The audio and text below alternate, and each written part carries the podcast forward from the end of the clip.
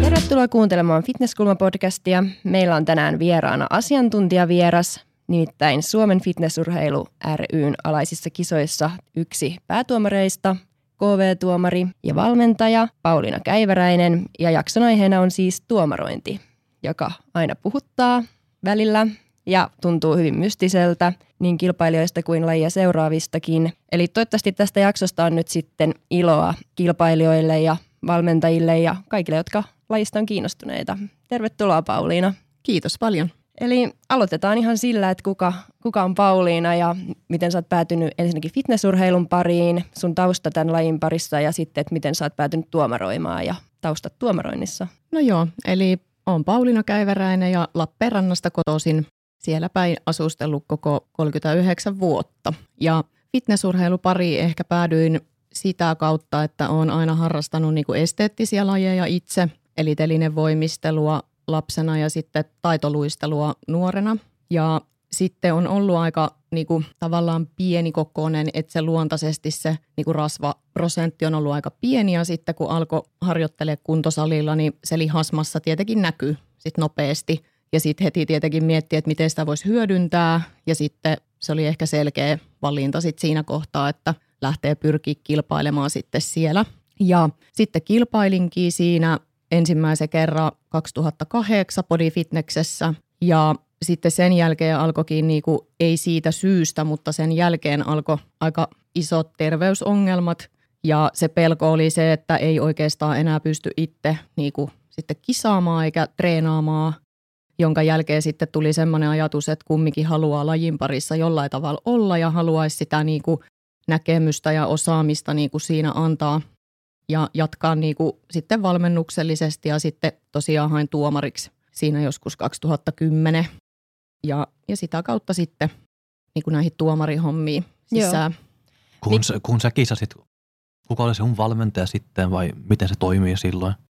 No joo, silloin se oli ehkä vähän sellaista, että jos jostakin niitä neuvoja sait, niin, niin hattukourassa niitä mentiin pyytämään ja tietysti se oma kisatausta on siinä mielessä vähän surkuhupaisaa, että jos olisi ollut ehkä ne tiedot, mitä nyt on itsellä, niin olisi ehkä voinut olla se lopputuloskin parempi. Niin, niin. Ja siihenhän nyt pyritäänkin, että, että valmentajat olisi vähän erityyppisiä, mitä ehkä silloin oli. Että tota, silloin neuvot saatiin jostain ja ne oli sitten jotain. Mutta mm. sitten niitä myöskin toteltiin, että niitä ei niinku kyseenalaistettu, että mm. et oliko se sitten se paras tapa tehdä, niin ei varmastikaan. Mm. Mun on kyllä ihan pakko kysyä, että miksi body fitness eikä fitness, jos sulla on taustaa telinevoimistelusta ja taitovoistelusta? No siis, tämä onkin hauska kysymys, koska fitness on ollut aina itselle se päälaji. Ja itse asiassa fitness oli ensi minulla niinku se, mihin olisi pitänyt lähteä kilpailemaan. Mutta sitten minä aloitin samaan aikaan urheiluopistossa opiskelut ja siellä oli ihan hirveä määrästä liikuntaa – niin se ei niin kuin millään onnistunut se, että minä olisin niin kuin ekana kisavuotena tehnyt sitä vapaa-ohjelmaa ja treenannut kovaa ja sitten meillä saattoi olla kuusi tuntia viikossa tai niin kuin päivässä liikuntaa, niin se ei vaan niin kuin kerta kaikkiaan onnistunut. Ja sitten alkoi tulee niin kuin jo semmoisia rasitusvammoja ja loukkaantumisia, että sitten oli niin kuin pakko tavallaan vaihtaa sitä lajia. Mm. Ja ehkä se osaava valmennus oli myöskin siinä se ongelma, että itse olisi pitänyt tehdä ne kuperkeikkaohjelmat, niin onko ne sitten sellaisia, joita haluaa mennä johonkin esittää, niin ehkä itsellä on se tavoite ollut pikkasen korkeammalla. Että kyllä minä paljon kävin niin kuin trampoliiniharjoittelua tekemässä hyppyjä ja kaikkea tällaista, mutta se oli vaan se kuormitus niin kuin liian kova Joo. siinä kohtaa. Että se... Harmittaako se sinua, että sä et pystyisi niinku kisata niinku fitneksessä, että se tuli body fitness sitten vai? No kyllä se tavallaan harmittaa, kun minä koen, että minulla olisi kuitenkin annettavaa siinä esiintymisessä. Ja sitten kun lihas tyyppi on semmoinen, että se ei ole ehkä semmoinen pyöreä täyteläinen lihas, niin sitten olisi kiva, että pystyisi niinku näyttää jotain muitakin taitoja ja arvostan niinku fitness-laji, niinku lajina fitnessä. Ehkä en nyt voi sanoa enemmän, mutta kuitenkin, että siinä tarvii erilaisia taitoja ja se on just paljon raskaampi se työ sinne niinku kisoihin. Että kumminkin on sitä esteettistä eläytymistä itsessään niin. sisällä, niin sitä haluaisi niinku toteuttaa. Mm. Ja sitten tiettyjä semmoisia niin kuin taitoja, mitä on oppinut, niin, niin on just hyvin notkee ja että tietysti niitä haluaisi hyödyntää jollain tavalla. Mm. Että kyllä se harmittaa. Päädyit sitten 2010 tuomaroimaan, niin miten sun tuomariura sitten lähti etenee? Et sä oot ainakin KV-tuomari ja päätuomariksi asti päässyt, niin kerro siitä urasta. No se lähti kyllä aika lennokkaasti ja, ja, ja ikinä en ole niinku tavallaan ketään halunnut siinä mielessä niinku miellyttää enkä, enkä mitenkään. Et olen ajatellut sen, että sille, että tiedän sen, minkä tiedän ja näen sen, minkä näen ja sen annan ja jos se jollekin kelpaa ja siitä on hyötyä, niin sitten se on niinku minun juttu. Ja sitten siitä niinku huomattiin, että okei, että täällähän voi olla niinku jotain annettavaa ja itse asiassa pääsin ihan sattumalta.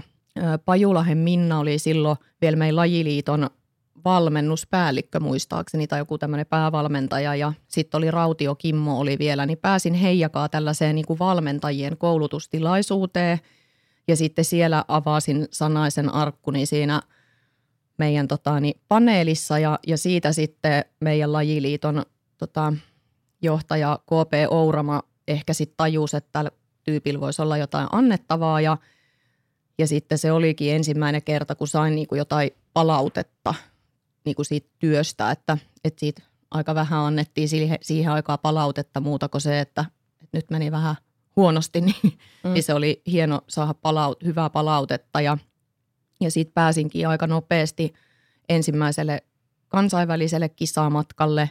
Ja siinäkin itse asiassa Minna Pajulahti ei päässyt lähtemään, niin sitten minulta kysyttiin niin kuin siihen, että pääsenkö paikkaamaan. Ja, ja se oli aika hauska, kun menin sitten tosiaan kotiin ja sanoin, että joo, että kysyttiin, että lähenkö mie tuonne Meksikoon ja, ja tota, Minna ei pääse lähteen, niin minun mies oli vähän sitten sellainen, että niin, no kai siihen nyt niinku, et, ethän siihen nyt mitenkään pääse lähteä. Sitten olin vaan silleen, että äh, niinku siis mikä minut estää.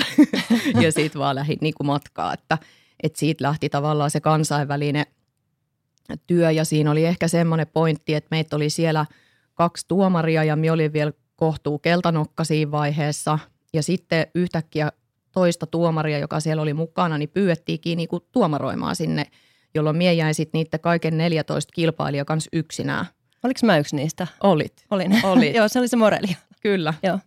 Ja tota, niin, niin huolisin sitten, onneksi siellä oli joillakin omat, omat tota, niin puolisot, että se oli mm. niin kuin mastereitten ja junioreitten maailmanmestaruuskilpailu – ja meitä oli ehkä joku kolme siinä, mutta käytännössä mie huolehin ne aikataulut ja juniorit ja muut, niin mm. siitä lähti sitten se kansainvälinen, että et siellä pääsi antaa hyvät näytöt, että homma, homma niin kuin hoituu. Ja, ja tota, niin, niin siitä sitten lähti se kansainvälinen ura. Sitten sä ootkin ollut melkein jokaisella, tai varmaan jokaisella Kyllä. kisamatkalla Joo, mukana. niin kuin kaikki arvokisat vuodesta 2014, että Euroopan mestaruuskisat ja sitten maailmanmestaruuskisat niin kuin yleisessä sarjassa, Joo. että – ja sitten tietenkin nyt viime aikoina ollaan käyty vielä jotain Diamond Cuppeja ja sitten jos on ollut näitä, että niin kuin naapurimaat eli Ruotsi tai, tai tota niin Viro järjestää kilpaa, nyt tuli niin kuin Norjaakin kutsuja, niin sitten meidän lajiliitto mielellään on lähettänyt minut, mm. minut sit sinne, että on sitten ollut siellä tuomaroimassa.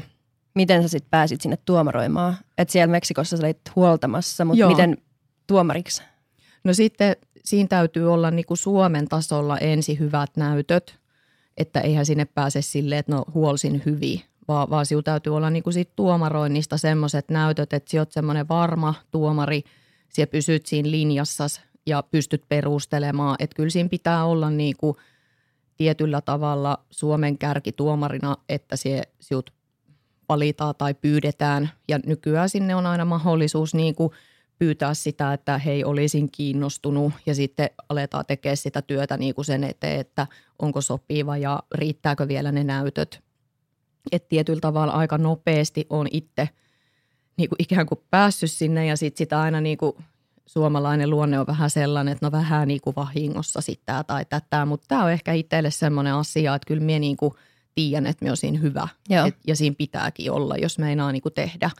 Ja sitten se lähti silleen, että sit piti lähteä niin kuin antamaan näyttöjä kansainvälisiin kisoihin, arvokilpailuihin ja sieltä tehtiin testituomarointia. Ja sitten ne siellä niin kuin kansainvälisissä kisoissa päätuomari sitten tarkastaa ne siun arviot ja, Ja muutenkin sellainen, että sinun pitää pystyä niinku toimimaan siellä, että ei silleen, että sinä niinku itse huollettavana siellä, vaan sinun pitää niinku reippaasti pystyä toimimaan siinä kansainvälisessä ympyrässä ja niinku tavallaan ehkä vähän niinku puhua jotain muutakin kuin Suomea tai tätä mm. Etelä-Karjalan hienoa murretta. Varmaan auttaa. Pikkusen auttaa.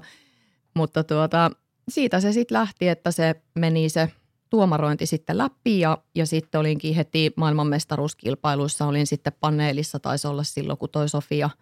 2015. Joo, joo. joo.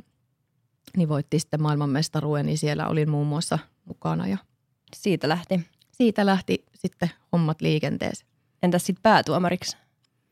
No se onkin Suomessa. sitten vähän semmoinen kivisempi tie, että tuota, sitäkin niin kuin pitkään mietin, että tavallaan haluaisin, mutta itse ehkä tiedostin sen, että siinä pitää kuitenkin rahkeet riittää aika paljon moneen muuhunkin asiaan kuin siihen mikrofoniin puhumiseen, että minä haluan tehdä senkin niin kuin hyvin.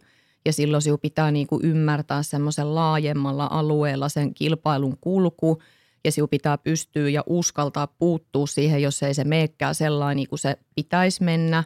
Sinun pitää pystyä niin kuin valvomaan niitä muita tuomareita, että se pysyy niin kuin se linja ja siellä ei tule mitään, mitään niin kuin virheitä ja, ja siinä on niin kuin iso vastuu. Niin minä koin niin kuin pitkään, että no tiesin, että on kunnianhimoinen, että se on se tavoite, mitä haluan niin kuin tavoitella ja haluan tulla niin hyväksi ja ymmärtää sitä kilpailua niin paljon myöskin siltä tekniseltä puolelta – ja sitten siihen kuuluu myöskin rekrytoinnit, kaikki tällaiset niin kuin oheistoiminnat, että et riittääkö niihin niin kuin aika. Niin sitä pitää aina miettiä siinä, että siinä kumminkin pitää tehdä paljon muutakin kuin tulla kisoihin puhua mikrofoniin. Ja tota, sittenhän siinä kävi itse asiassa sellainen, että ensimmäisessä, tämä voi kuulostaa nyt vähän jännältä, mutta itse koen tämän niin kuin itselle hyvänä oppituntina, että – että sitten kun minut oli niinku tavallaan siellä ehdotettu tähän hommaan, niin aika moni oli sitten kumminkin ollut niinku hallituksessa sitä mieltä, että minä en ole siihen työhön sopiva. Että minä olen aika semmoinen niinku persoonaltani tietyissä asioissa aika semmoinen niinku kärkäs. Ja sitten minulla on niinku vahvat mielipiteet, että jos minä olen vaikka kisoissa ja minä siellä teen tätä työtä, niin minulla on tosi vahvat ja voimakkaat ne mielipiteet. Ja sitten minä olen osittain myöskin vähän huono-alainen tavallaan, että jos minulla on se – johtaja siinä, niin mie, mie tota, niin haastan sitä helposti ja mie niinku tavallaan vähän kiukuttelen enemmi työntekijänä. Mutta sitten jos mie pääsen, niinku mitä enemmän mie saa sitä vastuuta, niin se miu tyyli tavallaan muuttuu, koska se vastuu tekee minusta niinku paremman työntekijän eden, tai niinku vieläkin paremman sitten – ja, ja se syy oli sitten se, että mien sovi siihen, niin on ehkä just se, että pelättiin sitä, että jos mie hirveän kärkkäästi sitten jollekin niin kuin juttelen tai, tai vaikka kilpailijat kysyy jotain, niin sitten jos minulla on selkeä mielipide, että se pitää niin pystyä tavallaan silleen solidaarisesti aina poliitikoimalla niin keskustelemaan ja silleen niin siististi hoitamaan. Mutta sitten niin moni ei tiennyt sitä, että minä toimin niin johtoasemassa ihan eri tavalla, koska mm. se, se jotenkin niin vapauttaa minulta – Mm. Niin, niin, niin siellä oli niin kuin ensimmäisessä äänestyksessä itse asiassa äänestetty minut vastaan, jolloin minusta ei sitten tullutkaan päätuomari. Ja sitten voitte kuvitella, miten tämmöinen kärkäs ihminen siihen niin kuin reagoi. ja sitten se, että saat niin kuin, että minä sanoin, että se on ihan fine, jos se johtuu minun niin persoonasta ja tällaisesta, että, että sehän on semmoinen, että se on sitten niin, että eihän ihminen tavallaan voi kauheasti muuttua, että aina voi kehittyä. Mm. Mutta, mutta sitten kun se meni toiseen äänestykseen, niin sitten se ikään kuin meni läpi siellä ja sitten mie pääsinkin heti, niin kuin, heti antaa näyttöjä. Ja, ja sitten kun siihen hommaan pääsi, niin aika paljon oli niitä selkää taputtelijoita, että syö vedit tosi hyvin ja tällainen. Niin sitten mie vaan katsoin silleen silmät pyörät, kyllä mie tiedän. Hmm. Että emme niinku ryhdy sellaiseen, mihin mie tiedän, että minusta ei niinku ole. Niin. tota, Mutta se oli vähän sellainen, niinku, että mie varmasti tietyissä, että mitä läheisempi minun kanssa on, niin tietää sen minun oikean persoonan. Mm. Että se ei ole mikään, ja sitten varmaan voi niinku ehkä olla monelle vähän semmoinen hajuton ja ma- mauton ihminen, koska minä kauheasti kummikaan tee itsestäni siinä mielessä mitään numeroa tai näin, mutta sitten kun tullaan niihin sellaisiin lähikontakteihin, niin, niin se voi olla vähän erilainen se kokemus. Oot hauska tyyppi.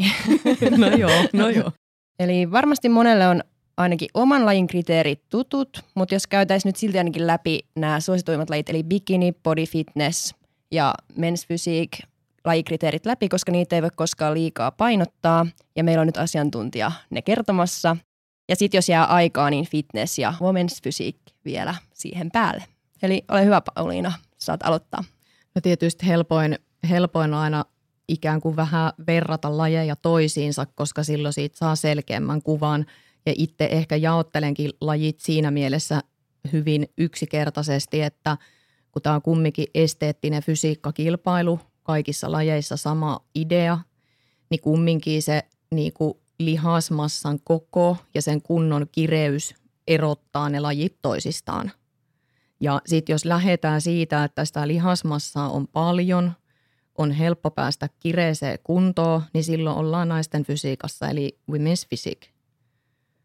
Sitten jos on hyvä lihasmassa, isompi lihasmassa kuin vaikka bodyfitnessessä, tykkää enemmän esiin, pehmeästä esiintymisestä, niin silloin ollaan wellness-fitnessessä. Ja wellness-fitnessessä saa olla reisien kaarta, pyöreyttä reisissä enemmän kuin bodyfitnessessä. Ja sitten taas bodyfitnessessä lihasmassa on enemmän semmoinen pitkänomainen, ei niin ehkä pyöreä kuin sitten taas wellnessessä. Ja kunto on pikkaset tiukempi. Mutta nyt näkee aika tiukkoja kuntoja niin kuin bodyfitnessessä ja ehkä siinä se kriteeri just nimenomaan on se, että se kunto ei saisi kuitenkaan olla liian kireä. Ja sitten tullaan bikinifitnekseen ja siinä välissä sitten on fitness. Eli kuntokriteerit ja lihasmassakriteerit on ihan samat kuin bodyfitnessessä. Ja sitten tullaan bikinifitnekseen, jossa lihasmassa on jopa tutkimusten mukaan sama kuin bodyfitnessessä, mutta kunto on pikkasen pehmeämpi. Ja sitten tämä on minun ihan yksi suosikki. Kaikissa lajeissa haetaan rakenteellista lahjakkuutta, joka tarkoittaa sitä, että se hartialinja suhteessa siihen vyötäröön on niin kuin leveä. Ja sitten se niin kuin tietynlainen mittasuhteiden harmonia on niin kuin kaikissa lajeissa ihan yhtä tärkeä – ja sen takia niin kuin semmoiset puheet, että no sit se voitti kaksi lajia, että miten voi olla mahdollista. Se voi olla todella helpostikin mahdollista. Ja kuntoahan pystyy kireyteen niin kuin viilaamaan yhdessä päivässä, kun juua enemmän tai syyä suolaa, niin sinulla on enemmän vettä siinä lihaksen päällä, niin se ei näytä niin kireeltä. Esimerkiksi tämä nyt oli tyhmä, en nyt ala tässä ketään neuvomaan mihinkä tällaisia, mutta niin kuin tavallaan se pointti siinä, että... Että se fysiikka voi muuttua. Niin, ja niin. se niin kuin rakenteellinen lahjakkuus on rakenteellinen lahjakkuus joka lajissa. Ja ehkä meillä on sen takia erilaisia lajeja, että se pystyt myös etenee. Että jos se lihasmassa ja se kireys ei heti ensimmäisissä kisoissa vaikka ole se paras mahdollinen, niin voi aloittaa sieltä pienemmästä ja sitten edetä vuosi kerrallaan vaikka. Että tota, kyllä omasta mielestä ne lajikriteerit nyt jokainen voi sieltä niin kuin lukea säännöistä, mutta sitten tietyllä tavalla se semmoinen niin kuin sen kokonaisuuden ymmärtäminen olisi kaikille hirveän tärkeää ja siinä suosittelenkin niin kuin meidän lajiliiton koulutuksia siinä mielessä, että siellä käyää paljon näitä, että, että onko tärkeämpää, että on kireä tai sitä tai tätä, että kun siellä ei ole semmoista yksittäistä asiaa, millä siellä voit niin ratsastaa, kun se kokonaisuus kumminkin on se estetiikka, mm-hmm. niin, niin se, että onko se kilpailija silloin esteettinen, että se on vaan kaikista kirein tai se on kaikista lihaksikkain, niin kun se olisikin niin yksinkertaista, niin. mutta se ei ole. Ja eikö se riippuu vähän, mitä se line on myöskin niin kuin lavalla? Joo, kyllä. Ja sitten tämä on niinku just tämä, minkä haluan myöskin kumota tämä, että kun ei ikinä tiedetä, minkälainen linjaus tuomareilla on minäkin vuotena, niin kun se meidän linjaus tulee siitä, mitä siellä lavalla niin kuin seisoo.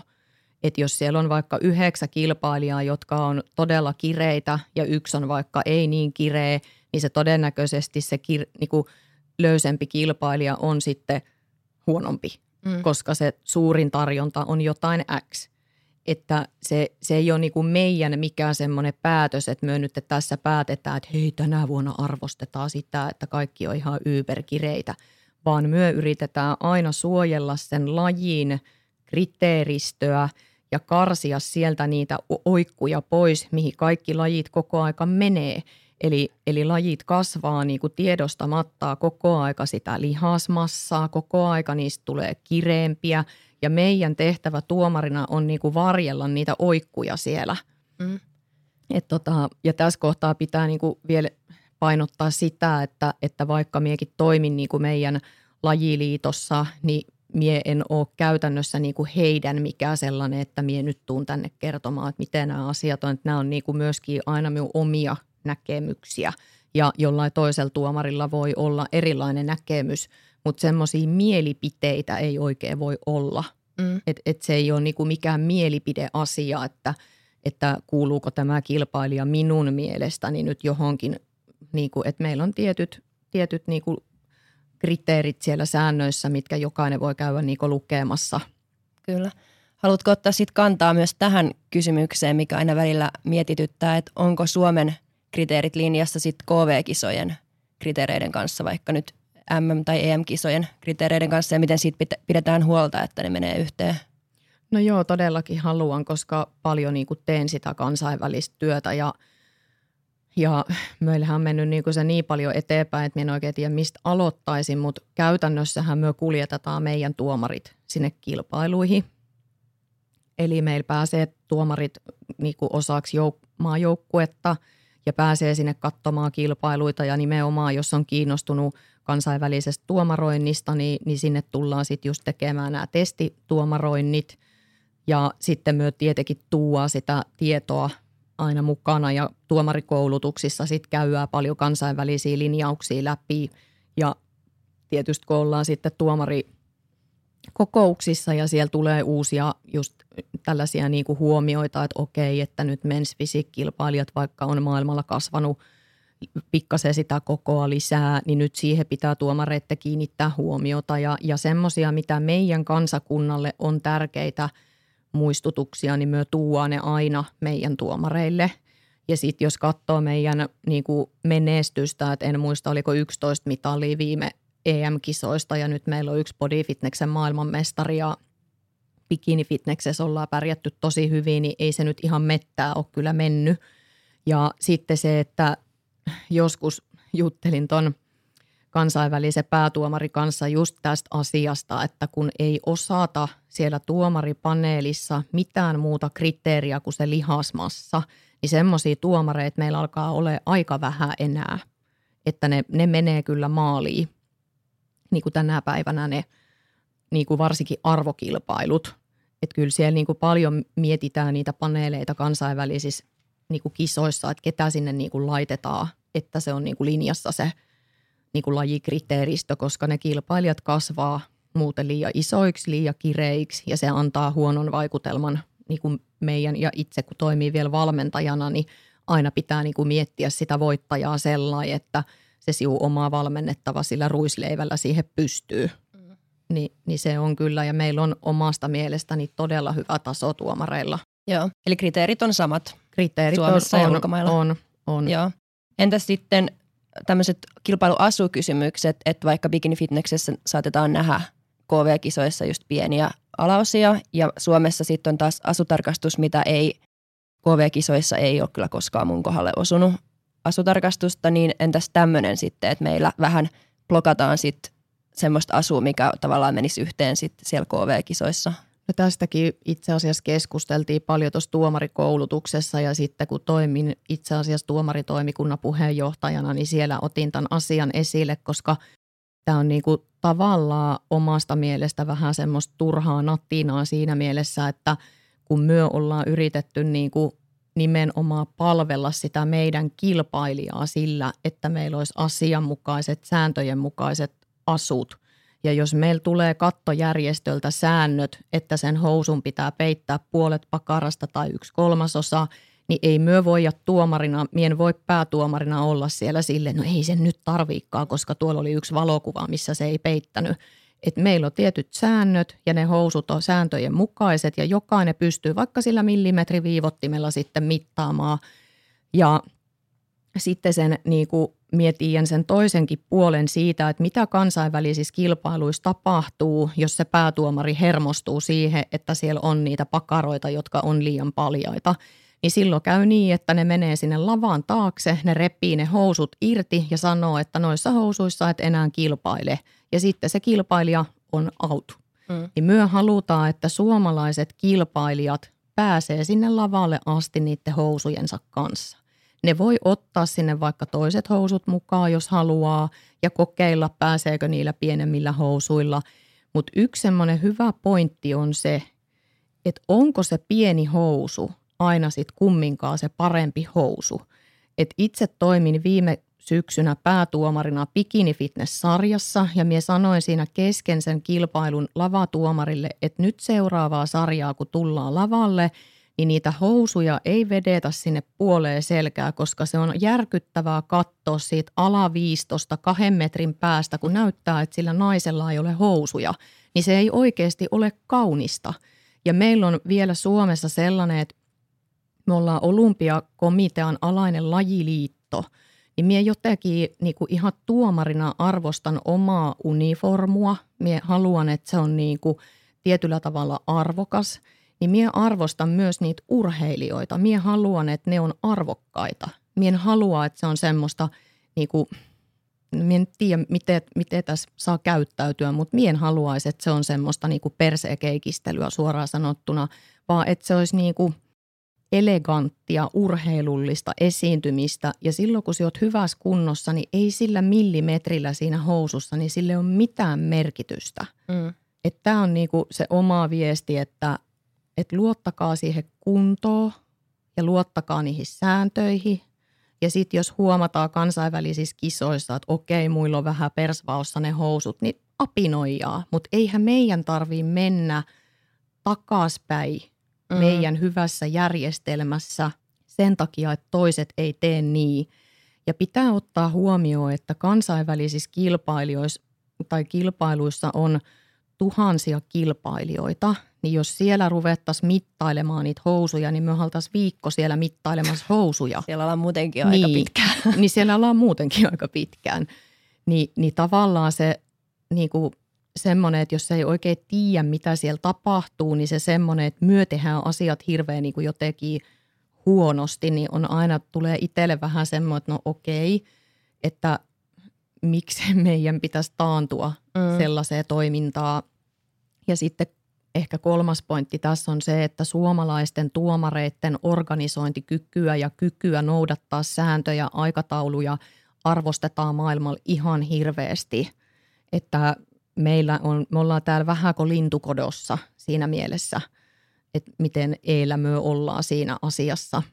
Niin tietenkin toivoisi, että, että kenenkään kisaa onnistuminen ei jää siitä housusta nyt kiinni sitten. Mm-hmm. Eli ne housusäännöt tulee myös sieltä ylempää KV-tasolta, mutta siellä ei välttämättä ole siitä resursseja samalla tavalla valvoa. Ei, ja sitten ehkä niinku tavallaan se, että en mie tiedä, että onko sitten jossain muissa lajeissa yleisurheilussa vaikka käydäänkö siellä punnitsemassa kaikki keihäät, että ne on varmasti sääntöjen mukaiset vai voisiko se ehkä olla sellainen, että kun meillä on ne säännöt, niin jokainen kun niitä noudattaa omalta kohdalta, niin tällaisestakin niin kuin tavallaan päästäisiin eroon, että ehkä niin kuin luotetaan – siihen, että se kilpailija itsekin pystyy niin kuin arvioimaan sitä, että mikä on urheilullista ja kaunista ja sääntöjen mukaista. Ja sitten vielä niin kuin se, että voitaisiin ehkä jotenkin Suomessakin mennä siihen suuntaan, että itse on koko aika niin kuin päätuomarina vienyt sitä kevyempi rakenteeseen suuntaan sitä tarkastusta, että, että ehkä kilpailijalla voisi olla se asu niin kuin päällä – ja sitten siinä niin kuin kaikki tuomarit yhdessä tsekkaa ikään kuin omalla pisteellä sitä, että se asuu sääntöjen mukainen, mm. eikä sellainen, että yhdellä pisteellä sitten niin riisutaan ja sitten siinä mittaillaan, vaan niin kuin yleisesti puoli katsotaan, kun se on kuulemma tosi ikävä se tilanne monelle, niin sehän ei ole tietenkään tarkoitus. Että tarkoitus on palvella sitä urheilijaa siten, että se näyttää siellä lavalla fiksulta ja siten, että sitä ei sitten, jos pääsee meillä vaikka asutarkastuksesta läpi ja tuleekin vaikka kansainvälisissä kisoissa hylkäys, niin sit, kenen vika se sitten on, että tavallaan mm. sääntöjen mukaan mennä. Kyllä. Entäs sitten tuomarointi teknisesti? Ainakin mulla oli joskus aluksi, kun aloitti kilpailemaan, niin tosi vaikea hahmottaa, että ketä siellä pöydän takana oikein istuu, koska siellä istuu aika monikin ihminen tuomarivaatteet päällä ja kaikki ei suinkaan laita kilpailijoita järjestykseen, niin mitä tuomarit tekee ja kuka tekee ja mitä? No virallisessa tuomaripaneelissahan on vähintään viisi arvostelevaa tuomaria ja kansainvälisissä kisoissa siellä pitää olla kolmesta eri maasta, eli kaikki ei voi olla saksalaisia saksalaista kisoissa. Ja siellä on sitten pisteiden laskija, jolla on sihteeri, ja ne on aina niin, että niillä ei ole niin kuin arviointitehtävää silloin, kun ne on siinä tietokoneella.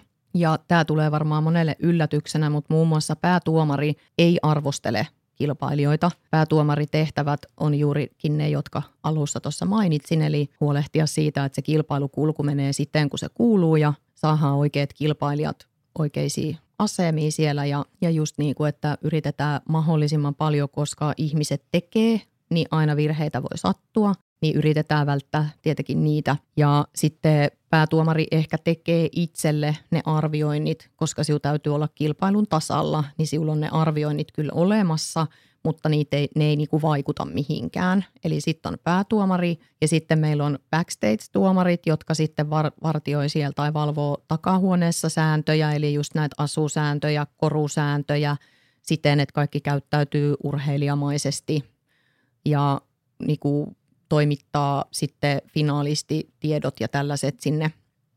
Et siinä on tosi paljon ja sitten on vielä lavatuomari, joka sitten yhdessä päätuomarin kanssa tekee yhteistyötä siinä, että ohjaa kilpailijoita lavalla ja myöskin siellä sitten valvoo sääntöjä. Eli jos lavatuomari huomaa, että joku asento on vaikka sääntöjen vastainen, niin sitten hänen tehtävä on siihen puuttua. puuttua. Ja paljon on niin kuin tehtäviä ja meillä saattaa olla vielä joskus mediankin edustajia siinä niin kuin tavallaan pulpetissa, jotka ei tietenkään anna minkäännäköisiä arviointeja. Mm. Ja sitten meillä voi olla tuomariasussa olevia henkilöitä myös muuallakin istumassa ja, ja silloin voidaan olla niin kuin esimerkiksi omasta työtehtävästä vapaalla tai sitten saatetaan tehdä tuomarivarjo tai niin kuin varjotuomarointia. Eli arvostellaan sitten ja toimitetaan sitten päätuomarille omat arviot. Ja nämä paikat vaihtelee, että välillä ollaan pisteenlaskussa ja välillä tuomaroimassa kun taas sit päätuomareita on Suomessa kolme ja te, tekin vaihtelette aina sarjo, sarjojen välillä välillä paikkaa, että kuka on päätuomaroimassa. Joo, kyllä. Eli meillä on Suomessa vielä toistaiseksi ollut niin hyvä tilanne, että meillä kaikki tuomarit voi toimia niin kuin kaikissa tehtävissä. Ja se on niin kuin myöskin tosi poikkeuksellista, että meillä on niin kuin tosi laaja se lajiosaaminen, että kaikkien tuomareiden pitää osata niin kuin tuomaroida kaikkia lajeja ja kaikkien tuomareiden pitää pystyä niin kuin olemaan päkkärillä tai lavalla tai pisteenlaskussa. Mitä tuomarit sitten katsoo ja näkee siellä lavalla? Kriteereitä tietysti, mutta lavalla ollaan niin lyhyt hetki, että pystyykö siinä lyhyessä hetkessä laittamaan kilpailijoita oikeaan järjestykseen? No tämä on myös hirveän hauska kysymys, kun kaikkiaan tulee minulle selittämään, että tuomarointi on varmaan hirveän vaikeaa. Sitten minä sinne, ai kun minusta se on ihan helppo. mutta siis tota, no joo, ehkä se jos lähdetään purkaa sitä tilannetta vaikka siitä, että sinulla on 30 kilpailijaa ja ne tulee sinne lavalle kävelee, niin eihän myös suinkaan ruveta antamaan, että hei tolle mie annan kolme pistettä ja tuolle kuusi pistettä, vaan sitten sieltä valitaan ne kilpailijat, jotka eivät jatka niin kuin seuraavalle kierrokselle. Eli käytännössä me ei siinä kohtaa arvostella 30 tai 40 kilpailijaa. Kansainvälisissä kisoissa voi olla paljonkin kilpailijoita lavalla, niin sieltä valitaan vaan ne, jotka jatkaa kilpailua. Ja sitten kun meillä on se 15 kilpailijaa, niin sieltä me ensimmäisenä tarvitaan viisi parasta, koska tulee ensimmäiset vertailut. Ja silloin tuomareiden tärkein tehtävä on löytää ne viisi parasta.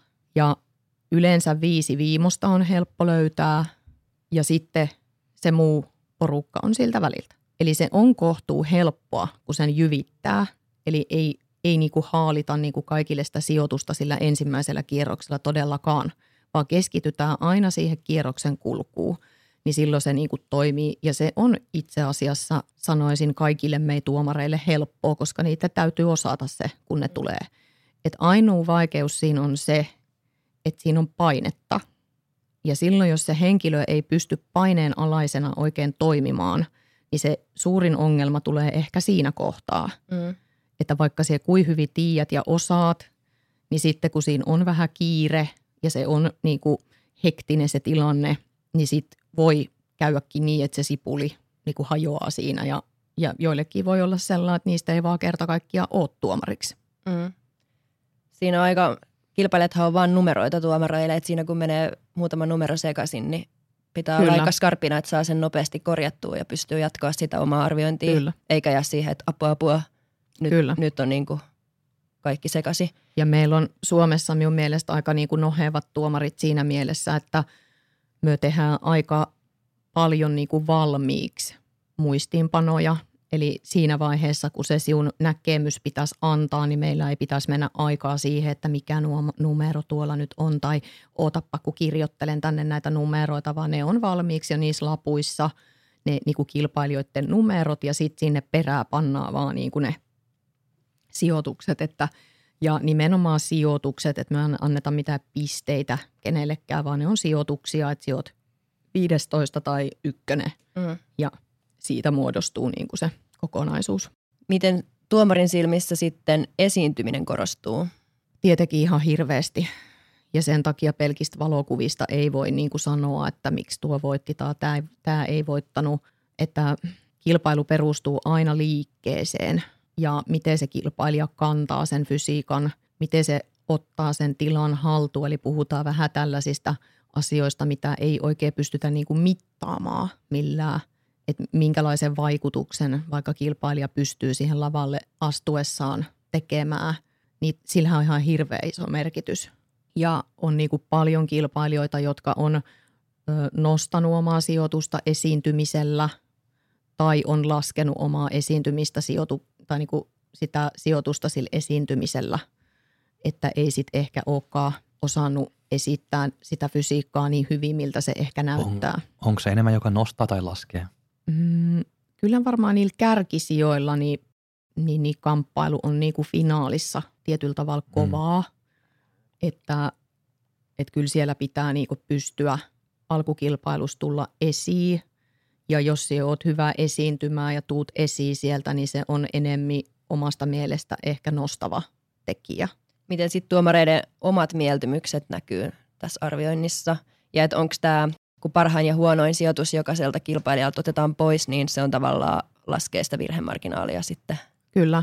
Ja sitten meillähän on aika, niin kuin sanotaan tälleen rankka se seuranta siinä, että, että itse päätuomarina sitä nyt siis tehneenä, niin, niin sitten jos siellä on suuria hajontoja, niin siihen puututaan. Eli sitten siihen tuomari otetaan yhteyttä ja keskustellaan henkilökohtaisella tasolla, että miksi näin, ja se pitää pystyä perustelemaan – ja sitten ei onneksi ole vielä tarvinnut ikinä tällaiseen ryhtyä, mutta selkeästi jos tulee sitä hajontaa, niin, niin kyllä se niin kuin huomataan, että meillä on aika nohevat, just kun kaikki meidän pisteen laskijat on oikeita tuomareita, niin nehän näkee jo siinä pisteen laskussa ja saattaa antaa päätuomarille huomion, että hei, katsoppa vaikka tuomari viisi, että poikkeaa nyt linjasta ja sitten se selvitetään miksi ja yleensä sieltä meidän tuomarit kyllä osaa antaa mm. erittäin hyvät perustelut omille – ja ehkä ne mieltymykset ei niinkään näy, mutta siellä voi olla tämän tyyppistä, että just jos vaikka on vanhempi, vanhempi tämä on niin kuin vaikka esimerkki, että on vaikka vanhempi tuomari tai sitten tietyllä tavalla niin kuin esteettisen niin kuin virheen löytää, niin sit saattaa niin kuin rokottaa siitä ehkä helpommin kuin joku toinen. Mutta sekään ei ole niin kuin mielipide, vaan se, vaan se on niin kuin näkemys siitä – esteettisestä, niin kuin se, kun se ei ole oikein mieltymyskään, mutta mm. se niin kuin hänen mielestä vaikuttaa siihen esteettiseen näkymään negatiivisesti. Mitä kukakin huomioi? Vähän. Niin, että et justiinsa meillähän on niinku säännöistä tietyt asiat, mitä siellä ei saa olla, injektiojälkiä, pistojälkiä, kynokomastiaa, vatsan pullistumia ja siihen pitää aina kiinnittää huomiota, että että tuomarin ei tarvitse tietää, mikä se on. Jos se häiritsee sitä, niin ei myö mennä kilpailijalle sanomaan, että sinulla on joku tämmöinen tai tuommoinen, vaan se on aina esteettinen virhe siinä kilpailijassa. Ja voi olla joku ihon virhe tai lihaksen virhe tai näin, että, että ei tarvitse niinku pysty erittelemään. Mm.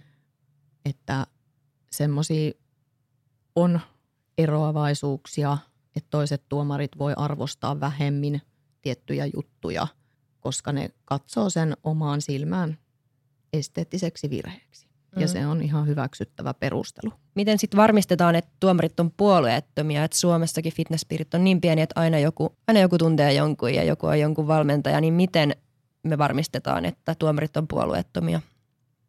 No siihen perustuu se, että kaikki tuomaroinnit tarkastetaan. Kaikki paneelit eli arvostelevat tuomarit on aina riippumattomia. Eli omaa valmennettavaa muun muassa ei saa tuomaroida. Ja päätuomarinakaan ei voi toimia silloin, vaikkakaan siihen ei liity sitä arvostelua, mutta ei voi toimia päätuomarina. Ja meillä on aika hyvä yhteistyö päätuomareiden kesken, eli pääsääntöisesti kaikki päätuomarit näkevät toistensa paneelien arvostelut. Ja täytyy sanoa, että suome, suomalainen henkilö, jolla vaikka olisi se vaikka itselläni oma kilpailija, niin kyllä sen kilpailijan täytyy olla todella hyvä, että se valmentaja uskaltaisi tuomarina laittaa sen ykköseksi ilman, että siitä tulee sanomista. Et ja, ja nykyään, kun ei tietysti voi ollakaan, ja mie pidän sitä niin kuin itse rikkautena, että enhän mie ymmärtäisi tästä lajista mitään, jos en mie olisi itse kilpailut tai mien valmentaisi, tai että minun mielestä se tuo esimerkiksi itselle erittäin hyvän näkemyksen siitä, miten esimerkiksi valmentajat ajattelee asioista, kun tuntee vähän sitä kenttää ja kuuntelee sitä genre, niin kuin genreä ja, ja niin kuin on lähellä niitä urheilijoita, miten ne kokee. Ja ainahan tämä puhuttaa ja pitää puhuttaakin, että pitäähän tästä niin kuin tulla painetta meillekin päin, koska se tekee meistä aktiivisia toimimaan sitä mahdollisuutta vastaan, että kukaan voisi tällaista siellä tehdä. Mutta sanotaan, että suomalaiset tuomarit on maailmalla niin arvostettuja just tästä syystä, että meitä varmaan päästettäisikin arvioimaan omia kilpailijoita siellä, koska me ollaan se kansakunta, joka on oikeasti vähän pelko, pelko persiissä siellä, että voi ei, että toivottavasti kukaan nyt ei luule, että minä mitenkään tässä yritän. Mm. pystyy olla ammattilaisia, se mitä sä teet. Niin, Miten, minkä takia sitten kansainvälisissä kisoissa ei ole tuota samaa, että valmentaja ei saa tuomaroida omaa valmennettavaa tai voisi katsoa, että samanmaalainenkin samanmaalasta. Ö, itse asiassa on. Okei, Siellä ei voi tuomaroida omaa valmennettavaa. Ei voi, niin milloin tämä sääntö on tullut? Öö, olisiko tästä pari vuotta, mutta, mutta tietenkin se maajuttu ei oikein toimi, kun sittenhän siellä kukaan voisi tuomaroja ikinä missään. Mm. Kun ainahan Tosi siellä joka, joka maastahan siellä on aina niin kuin joka sarjassa suurin piirtein. Meillä on niin hirveästi niitä maita mukana, mutta se on ollut jo tosiaan se sääntö siellä jo jonkun aikaa ja itse muun muassa toimin tuossa uh, viime vuonna kansainvälisessä kisassa tuomarina ja päätuomarina sitten oli tämä Armando ja sitten hänelle ilmoitin siitä, että minun kilpailija on siellä ja, ja sitten toimittiin niin kuin eri tavalla. Eli, eli kyllä se tota, ei, ei se toimi, Joo, ei saa tuomaroja omia. okei.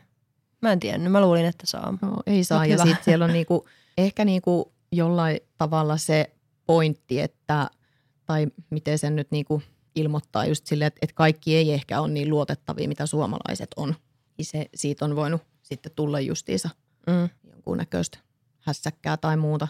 Miten se muuten eroo tuomaroida kotimaan kisoissa ja sitten KV-kisoissa? No KV-kisoissa on selkeästi paljon rennompi se meininki, että meillä on vähän semmoista jäpittämistä ja suorittamista ja vähän kytätään niitä kaverin virheitä siellä ja, ja oikein niin kuin, että jääkö joku nyt kiinni just tällaisista ja kentältä tulee hirveästi painetta ja voin sanoa suoraan, mi- miltä se tuntuu, että narinaa, että meillä kuitenkin kaikki tekee tätä vapaaehtoisen, myös saat tästä penniikään rahaa, niin varmasti yritetään parhaamme ja, ja näin, mutta on siellä niin kuin rennompi. Ja sitten ehkä joku pistejärjestelmä on niin kuin tuomarin kannalta helpompi, että siellä on numerot on just valmiiksi lapuissa ja on aikaa enemmi, joka sitten taas tietenkin liittyy siihen aikataulujen pitämiseen. Että jos päätuomari, ja, ja sitten just tämä, että päätuomari puuttuu kilpailuun paljon helpommin. Eli, eli jos huomataan, ja siellä varmasti onkin niitä ongelmia enemmän kuin meillä, että jos huomataan, että siellä on niinku tiettyjä näitä sääntöjen vastaisia kilpailijoita, niin siitä, siihen puututaan heti ja tuomareille tehdään siitä niinku muistiinpanot ja lähetetään. Niin kuin, tai sitten jos on joku vaikka siinä paneelissa semmoinen tuomari, joka ei ole vaikka huomannut jotain tämmöistä sääntöjen vastaista asiaa, niin siihen puututaan. Eli se, siellä niin kuin todellakin johdetaan sitä kilpailua ja, ja kaikki tämmöiset niin kuin karsitaan. Niin se on jotenkin itselle hirveän helppoa se työ silloin. Joo. Mutta tykkään kansainvälisestä toiminnasta, että se on rentoa ja mukavaa ja nyt kun on pitkään ollut tavallaan mukana siinä, niin tuntee niitä ihmisiä jo ja mm Haluaisitko sä siellä edetä päätuomariksi? Haluaisin. Tavoitteena? No joo. mikä on parasta tuomaroimisessa ja mikä sitten taas ei niin kivaa? No on se urheilujuhla tuntuu aina semmoinen, että kun ne pokaalit saa jaettua, niin, niin, niin tuleehan siitä semmoinen mieletön fiilis niiden urheilijoiden kannalta ja, ja se semmoinen, että kokee, että itse on tehnyt semmoisen työn, että urheilija saa sitä oikeutta ja pääset antamaan sen oman näkemyksen lajista, mitä rakastat ja mihin tiedät, että sinulla on niinku tietynlainen tatsi, niin kyllähän siitä saa niinku onnistumisen kokemuksia. Ja, ja sitten kun saadaan iso kisa viikonloppupakettiin ja kaikki on tyytyväisiä, hommat on mennyt putkeen, niin, niin kyllähän siitä tulee niinku ihan mieletön niinku fiilis – ja sitten semmoinen niinku kiireessä toimiminen ja semmoinen hektinen ja sitten siitä selviytyminen, niin onhan siinä niinku jotain hulluakin tavallaan, mitä niinku kaipaa. Et, et kyllä siinä on niinku monia, mutta pääsääntöisesti tietenkin jokainen meistä haluaa palvella niitä urheilijoita ja, ja heitä varten ollaan siellä ja heille yritetään taata mahdollisimman reilu ja, ja niin kuin turvallinen kilpailuympäristö. Että sehän on se meidän niin kuin tärkein tehtävä edistää tämän lajin, lajin niin kuin menestymistä ja, ja silloin kun urheilijat on siihen tyytyväisiä ja ne saa reilua palvelua ja reilua arvostelua, niin silloinhan se niin kuin toimii ja tuottaa sitten meille parempia urheilijoita. Kumpa on kivempi tuomaroida semmoista sarjaa, missä on tosi tiukkaa ja paljon hyviä kilpailijoita vai sitten, että on kilpailijoita, mutta tasoerot on niin kuin selkeämpiä kylmiä tykkää sellaisesta, että maailmanmestaruuskilpailuissa menet siihen bikini-fitness-paneeliin, niin ai että se on kaunista katsottavaa, kun ne on kaikki oikeasti hyviä, mm. että siellä ei ole yhtään huonoa kilpailijaa. Niin kyllä siinä niin kuin joutuu oikeasti käyttää sitä ammattitaitoa, että silloin jos on et en, en sano, että Suomessa on, Suomessa on menty ihan hirveästi eteenpäin. Että minä olin niin kuin nyt jo tuossa Kotkassa itse sille, että herra jestas, nämä on hyviä. Että ihan niin kuin siis melkein itkin siellä, kun se oli niin hyvä se taso. Että tota, et kyllä hyviä kilpailijoita on kivaa tuomaroja. Mm. Entäs mikä sitten on tuomaroinnissa raskainta tai vähiten kivaa? No totta kai aina silloin, kun sinä teet asiaa, mikä sinulle itselle on tärkeää ja annat sille kaikkes, niin ainahan siinä on epäonnistumisen pelko, on se asia mikä tahansa. Tai, tai virheiden niin pelko tavallaan, että – että ei halua, halua mitään sellaista tilannetta, että kukaan kärsisi sitä vääryyttä. Ja sitten tietenkin toisaalta niin se, että välillä se palaute on vähän semmoista niin kuin ikävää ja itselle muun muassa niin ihan on niin kuin vaikka puhelimella soitettu kotiin ja haukuttu, haukuttu ja, ja sitten vedotaan tämmöisiä, että kun on tuomari, niin ei voi tehdä sitä tai tätä tai ei voi niin kuin – et tietysti se aiheuttaa sen, että joutuu peilaamaan sitä omaa tekemistä, mutta myöskin se, että et haluaisi niinku ihmisille antaa sellaisen viestin, että kyllä myös Suomessa tiedetään meidän säännöt, että kyllä me tiedetään, mitä me saadaan tehdä ja mitä me ei saa tehdä. Palautetta saa ja pitää antaa, mutta sen pitää olla asiallista. Et me, meille ei ole niinku varaa tavallaan hukata meidän hyviä tuomareita sen takia, että ne kärsii siitä, että – sitä paskaa sataa niskaa, kun ne ihan varmasti tekee parhaansa. Ja mm. ne on tosi rankkoja ne viikonloput, mitä me niin tehdään. Meillä on pitkät päivät ja, ja niin kuin se on niin kuin stressaavaa, vaikka se on kivaa. Niin ei sinne viiti kukaan tulla, jos se palaute on niin kuin semmoista, että, että miksi minun kilpailija ei niin voittanut, että te olette nyt on kyllä paskoja tuomareita. Niin minä on hirveä niin kuin surullinen siitä, että jos valmentaja ei keksi mitään muuta syytä antaa urheilijalle, että se on hävinnyt, kuin että on paska tuomari, niin minä en tiedä, miten sitä kilpailijaa viedään niin kuin eteenpäin. Mm. Niin se on ikävää. Kyllä. tuomarointia tehdään just rakkaudesta laji, ei rahan takia. No joo, ei. Mutta tota, saako tuomareilta kysyä palautetta? No meillä on sellainen käytäntö, että me ollaan nyt perustettu tämmöinen har- harjoituskilpailu. Ja harjoituskilpailuihin toivottaisiin ne urheilijat paikan päälle, jolloin ne palautteet siellä annetaan. Koska sitten kun meillä on paljon kilpailijoita ja yksittäiselle tuomarille tulee näitä pyyntöjä, että hei, ja ne on useasti aika niin kuin jotenkin töykeitä, että miksi, miksi minä en voittanut tai miksi sitä tai tätä, että palautetta saa pyytää, mutta sen pitää olla asiallista ja meillä ei ole tuomareilla semmoista velvollisuutta, että heidän tarvitsisi antaa palautetta, koska sitten se on aina yksittäisen tuomarin mielipide ja sitä ei koskaan niin kuin, tai näkemys ja sitä ei koskaan enää muista niin hyvin kuukauden päästä kisoista, kun sä oot tuomaroinut 400 kilpailijaa. No okei, sinulla oli ne punaiset pikinit, no ootappako tästä nyt mietin. Että sit pitää lähettää valmiiksi ne videot, kuvat – että ei se tuomari ala siellä omalla ajalla etsimään niitä jostain YouTubesta, että okei se oli nyt 163 senttinen ja sillä oli punaiset pikinit. Ja että tavallaan mitä selkeämpi se pyyntö on, mitä kohteliaampi, mitä konkreettisempia asioita sieltä niin kuin halutaan tietää, niin totta kai voi antaa palautetta, mutta meille ei ole pakollista. Eli voi pyytää, mutta se on asiallista. Joo. Koetko muuten, että tuomareita kohdellaan enemmän just tavalla, tavallaan vihamielisesti ja haastavasti kuin että vähän vaikka mielinkieliä, että jos saisit vaikka paremman sijoituksen jatkossa, no. vaikka no. ei tietenkään saa, mutta jos ihmisellä on sellainen mielikuva, että jos mä mielistelen vaikka Pauliinaa, niin mä varmasti sitten skisoissa yhden no. sijoituksen no, korkeammalla. Kyllä mie kuitenkin koen, että meitä kohdellaan kohtuu hyvin ja koen, että, että ehkä ne kova äänisimmät on sitten just näitä, yksittäisiä huutajia, jotka sitten huutaa vähän joka kerta jostakin. Että tavallaan ne, jotka on tyytyväisiä, niin ne on yleensä fiksuja ja on hiljaa. Mm. Että tota, ja sitten kilpailijat, kilpailijoiden käyttäytyminen auktoriteetteja kohtaa on selkeästi muuttunut. Eli silloin kun itse vaikka kilpaili, niin se, että se edes menit puhuttelemaan tuomaria, niin se oli ihan täysin absurdi asia. Et ei, ei silloin menty niin kuin – ei, ei ainakaan kiukuttelemaan, mutta niin kuin, että se oli tosi vaikeaa se tuomareiden lähestyminen. Ja. Että tänä päivänä tietysti koitetaan olla mahdollisimman lähellä sitä urheilijaa ja palvella sen niin kuin tarpeita siinä mielessä, että jos tulee kysyttävää, niin me autetaan ja ollaan siellä paikan päällä niin kuin teitä varten, eikä silleen, että ollaan jotain hirveitä auktoriteetteja ja siellä niin kuin suurin piirtein kettuillaan, vaan, mm. vaan niin kuin yritetään nimenomaan olla sellaisia, että meitä on helppo lähestyä – mutta tietenkin toivotaan sit sitä arvostusta ja niin kuin hyvää kohtelua niin kuin ihan normaalissakin ihmisten kanssakäymisessä. Mm, puoli ja toisi. Nimenomaan. Millainen ihminen sopii tuomariksi?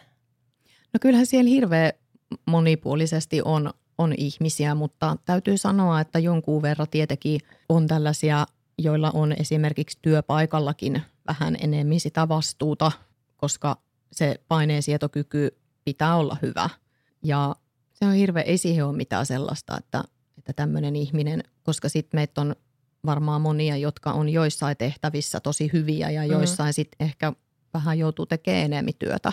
Joo. Mutta sanotaan, että se paineensietokyky varmasti on semmoinen ja sitten ehkä semmoinen tietynlainen ryhmätyö, mm. kyky, että, että pystytään siinä porukassa niin kuin yhdessä hyvässä hengessä tekemään, niin se on myös tärkeä tekijä, että, että varsinkin just tuomareita haastatellessa, niin, niin, niin, niin ne ihan semmoiset hurjan kärkkäät yksilötason ratkaisut, niin ei välttämättä ole siellä niitä, jotka sit niinku lämmittää sitä haastattelutilannetta. Joo. Sitten Serko äh, kysyi sulta kysymyksen, joka ei liity ollenkaan tuomarointiin. Tämä on ihan toisesta maailmasta, mutta hyvä kysymys. Eli millaista oli perustaa oma sali kun olet hiljattain perustanut ja mitä se vaati sulta ja pystyitkö yhdistämään tota, salin perustamisen ja valmentamisen hyvin yhteen ja haluaisitko itse vielä kilpailla? Serkolla oli paljon kysyttävää. No joo. No siis saliperustaminen vaati sen, että tosiaan itsellä on semmoinen pitkä historia tästä kuntosali touhusta ja on paljon ollut niin kuin pienyrittäjillä töissä ja, ja on heiltä hirveästi saanutkin niin kuin tähän asiaan liittyen – kiitokset siitä asianomaisille. Mutta tota, kyllähän se semmoista multitaskaamista niin kuin vaatii. ja paljon sellaista byrokratiaa, joka ei sitten itselle ehkä ole niin mieluisaa työtä. Mutta sitten se, minkä takia mie sen teen, niin on suoraan sanottuna fitnessurheilu. Että en mie istuin tuossa perjantaina minun valmennettavien kanssa siinä salin aulassa ja mie vaan sanoin, että on tosi onnellinen, että olette täällä ja tämä on niinku se syy, miksi mie tätä hommaa teen. Ja kun ne tulee siihen vaikka miukaan treenaamaan, niin siinä niinku aina muistaa, että no tämä on se palkinto ja tämä on niinku, että onhan se todella hyvin pystynyt yhdistää sen ja, ja, ja pääsääntöisesti kaikki minun urheilijat treenaa minun salilla ja, ja kaikille muuten tiedokset, jos Lappeenrannassa liikut ja harrastat fitnessurheilua, niin ollaan myöskin kova sponsoroimaan, että se on hirveän kiva tulla sellaiseen paikkaan, jossa se meidänkin laji saa sitä arvostu, arvostusta. Ja, ja tosiaan vähän tällainen niin kuin old school kymityyppinen treenipaikka Lappeenrannassa, niin Tafkymiltä löytyy sitten puitteet. Pitää tulla käymään. Ehdottomasti tervetuloa kaikille, kaikille lajin harrastajille ja, ja lajista kiinnostuneille ja tokihan fitnessurheilijat on se pienin ryhmä, mikä meillä harjoittelee, että, että tietysti paljon siellä on niinku kaikella, kaikella tavoitteella ja pitääkin olla, mutta tietyllä tasolla ollaan niinku siihen, siihen selkeästi niinku fokusoiduttu, että se on se niinku meidän juttu ja – Kyllä saliperustaminen vaatii ainakin rahaa ja aikaa, että se on semmoinen hyvä vastaus. Vähän niin kuin rakkautta lajiin. Joo. Sitten. Ja kilpaileminen. No niin kuin sanoin tuossa vähän aikaisemmin, niin itse olen tosiaan sairastanut nyt tässä kymmenen vuotta semmoista sairautta, joka vähän sitten estää semmoisen tietyn tason harjoittelemisenkin jopa ja, ja sen takia tästä nyt tähän vähän avaudunkin, koska nyt ehkä viikko sitten on saanut sitten tämmöisen lääkityksen kuntoon ja, ja nyt sitten on tuossa ensimmäiset treenit tehnyt ihan innoissaan. Ja voin kertoa, että haluan kilpailla ja aion kilpailla. Oi, Kyllä. missä lajissa? No varmasti body fitness on ehkä se oma, Oi, oma laji. milloin? Tämä oli ihan yllätys. No, no sitten tämä on niinku vielä sellainen hyvä, että minä aloitin tuossa vielä opiskelut. niin tämä on vähän sellaista, että minä kun ilmoitan vielä kotona, että tällainen homma on nyt tulossa. Et ole vielä kertonut. ei, ei tota, niin, niin ole vielä mitään, mitään tällaisia. Ää, täytyy vähän tota, valmentajatarvetta kartoittaa, että et ehkä kumminkin vaikka itse valmentaa, niin haluaa sitten sen mm. itsellekin valmentajan ja sitten se on niinku helppoa. Kyllä helppoa. Mites käy sitten tuomaroinnin, jos meet kilpailee? No meillähän ei myöskään voi kilpailla, mm. jos tuomaroi ja ei voi tuomaroja, jos kilpailee. Että se, se vuosi menee sitten omalta kohdalta ohi, mutta katsotaan mikä vuosi se on. Mutta kyllä totta kai niin kuin se kilpaileminen kiinnostaa nyt, kun on mahdollisuus sitten harjoitteluun ja ja sitten sanotaan, että tämä fitness-elämätapa nyt ei ehkä enää itselle tuota niinku stressiä, että en koe sitä niinku mitenkään sellainen, että vaikka on kiireinen työ ja näin, niin, niin en koe sitä mitenkään raskaana, että hei, mm. nyt syön kanaa ja riisiä, paitsi en mieti, syöks kukaan enää nykyään kanaa ja riisiä, mutta kuitenkin. No niin mä syön. Niin, et, et ja ehkä omat eväät ei ole niinku se suurin stressi heidän elämässä, että mm.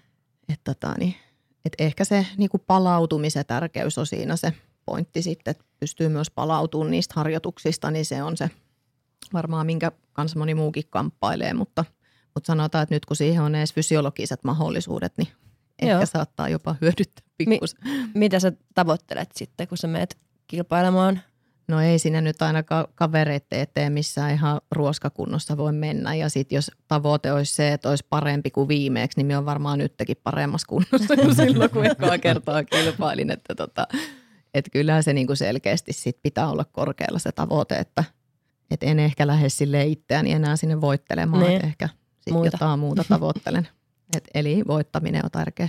Mikään muu ei ole niin tärkeää kuin voittaminen. Ja, ja sitten niin kuin se, että no se ei ole tärkeää, että voittaa, vaan että voittaa ylivoimaisesti. Kaikki tuomarit nyt niin on paineita, että laittaa päätuomari ykkösen. Joo, ja sitten tämä on just se seuraava, että, että ainahan se vähän näissä just on se, että niin kuin itsekin, että on aina jäävännyt itsensä omien urheilijoiden niin kuin että nyt Kotkakin kisoissa, niin minä en ollut enää missään tehtävissä niin omien urheilijoiden aikana kilpailuissa, niin, niin sitten se on jotenkin tosi ikävää, että, että se urheilija niin kärsii siitä, mitä sinä teet. Mm. Että et on jopa harkinnut sitä, että koska minä vietän kumminkin 300 päivään itse urheilijoittekaan ja tätä tuomarointia mietee sen muutama kerran vuodessa plus sitten sen oheistyön, niin, niin, niin sitten tavallaan se, että mien haluaa, että se on siltä urheilijan arvostuksesta pois, mitä mietin niin vapaa-ajalla, niin että, että sitten jopa on miettinyt sitä, että, että on valmis kyllä, kyllä sitten tekemään ratkaisuja senkin puolesta, jos huomaan, että urheilijat niin liikaa kärsii tämmöisestä syyttelystä tai, tai muuten, että sitten sitten täytyy niin kuin tehdä jotain muita ratkaisuja, mutta niin kauan kuin sääntöjen mukaan toimitaan, niin ei tässä nyt pitäisi olla mitään epäselvää. Ja jos on, niin palautetta voi laittaa tulemaan asiallisesti. Asiallisesti. Pauliina Käiväräinen, että Suomen fitnessurheilu. Sinne. Sinne vaan palautetta. Mutta eli ymmärsinkö oikein, että valmentaminen on vielä lähempänä sydäntä kuin tuomarointi rivien välistä?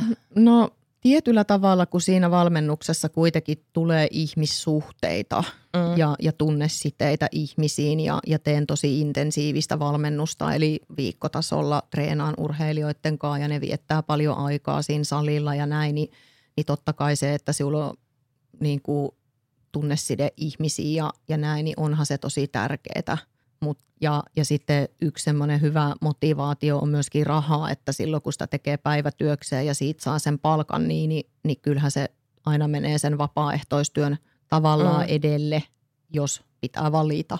Joo. Mutta onneksi ei ole, koska silloin Suomen fitnessurheilu genre jää ilman minun tärkeitä mielipiteitäni ja näkemyksiä. Mm. No mutta se on, niin, se että, olisi menetys. Ain, niin. Ainakin olisin surullinen. Niin. Et tietysti tietysti toivoo, että sitä arvostetaan ja annetaan sitten työrauha silloin, kun ollaan sitten muissa tehtävissä, niin kuin itsekin teen, että, mm. että en, en valmentajana ala ketään siellä mollaamaan julkisesti missään, enkä, enkä myöskään tuomarina, että tietysti sekin kortti on vielä käyttämättä. no ei, ei sellaista. Tota, ei kuulu tapoihin, mutta joo. Joo. Kiitos paljon Pauliina. Kiitos Pauliina ja seuraava jakso tulee niin Oona – sä saat esittää hänelle niin kysymyksen. Niin. Oo, meillä on Oonankaa pitkä historia. Niin on. Alko sieltä Meksikosta. Kyllä. Kysymyksen jälkeen, jälkeen se loppuu, se historia. niin, se riippuu hirveästi. Niin. No tietysti siihen oot ilmeisen kiireinen henkilö. Sillä on paljon asioita elämässä niin kuin meneillään, niin minkälaisia vinkkejä haluaisit antaa niin kuin fitnessurheilijoille siinä, miten tavallaan sen stressin ja sen palautumisen saisi semmoiselle optimaaliselle tasolle, että niin kuin pystyy vetämään tämän koko rulianssin ja, ja sinulla on pitkä kilpailuhistoria, niin miten sinä olet niin itse saanut itsesi palautumaan ja motivoitua ja et vähän semmoisia käytännön vinkkejä – Hyvä kysymys. Ei välttämättä lopu historia, mutta Hyvä. Tota, Hyvä. Mutta joo, kiitos paljon myös kuuntelijoille ja jatketaan Instagramissa sitten vielä tämänkin aiheen parissa, eli at Fitnesskulma podcast. Ja ensi viikolla sitten kuullaan taas. Kiitos. Kiitos paljon. Kiitos. Fight!